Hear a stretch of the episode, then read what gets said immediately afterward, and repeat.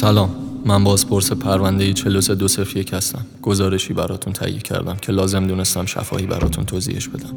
در حین دستگیری متهم، درگیری بین مأمورین و متهم به وجود اومد که باعث آسیب دیدگی سر متهم شد. زیاد آسیب جدی به نظر نمی اومد، ولی در جلسات بازجویی ابتدایی متهم ادعای فراموشی کرد که من حس کردم داره تمارض میکنه. با این وجود وقتی نتایج عکسبرداری آزمایشات از پزشک قانونی رسید، متوجه شدیم واقعا حافظش رو از دست داده. ولی من به بازجویی ادامه دادم و متوجه چیزای عجیبی شدم که دکترها میگن یه جور اختلال محسوب میشه.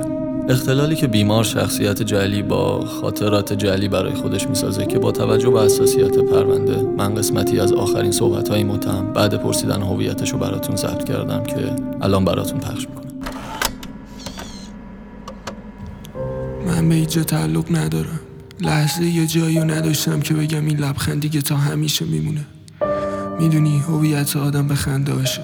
تقریبا دیگه مطمئنم اگه دو سه روز پشت سر هم بخندم آخر هفته بدترین اتفاق ممکن برام میفته. کل زندگی من تقسیم شده به چند تا دوره کوتاه خوب و بد که از هیچ کدومشون کسی برام نمونده. تو این دوره چیزی مثل دوست داشتنم تجربه کردم، ولی تو دنیای من به غیر از الکترون و پروتون و نوترون یه ذره ریز اتمی دیگه به اسم عشق وجود داره که از همه ذرات دیگه با هر نسبتی ناپایدارتره. میفهمی چی میگم؟ مثل این میمونه که امشب من پادشاه بشم و تو ملکه، ولی هیچ چیزی نتونه ما رو کنار هم نگه داره. ما میتونیم همه رو شکست بدیم، میتونیم قهرمان باشیم، ولی واسه یه روز فقط. درست مثل ذره چهارم اتم که هیچ وقت دانشمندی کشفش نکرد یا حداقل نخواست کشفش کنه.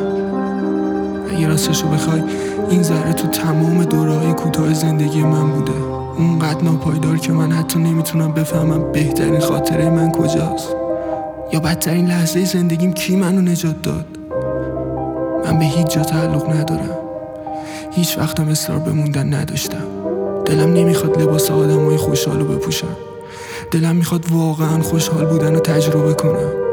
واسه همین هیچ وقت جایی اندازه من وجود نداشت، چون واقعیت رو اونقدر ندیدم یادم نمیاد چه شکلیه.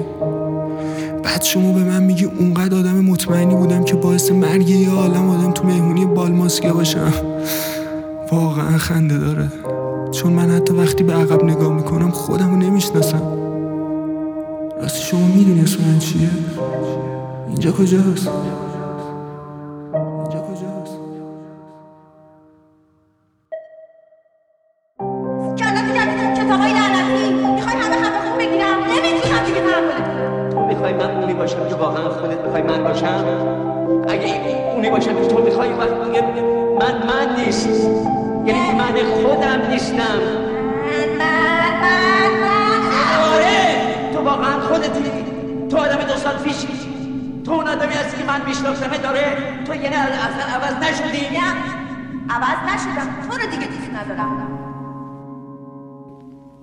همه اون زمزمه ها، زندگی ها، عشق ها، همه او بود.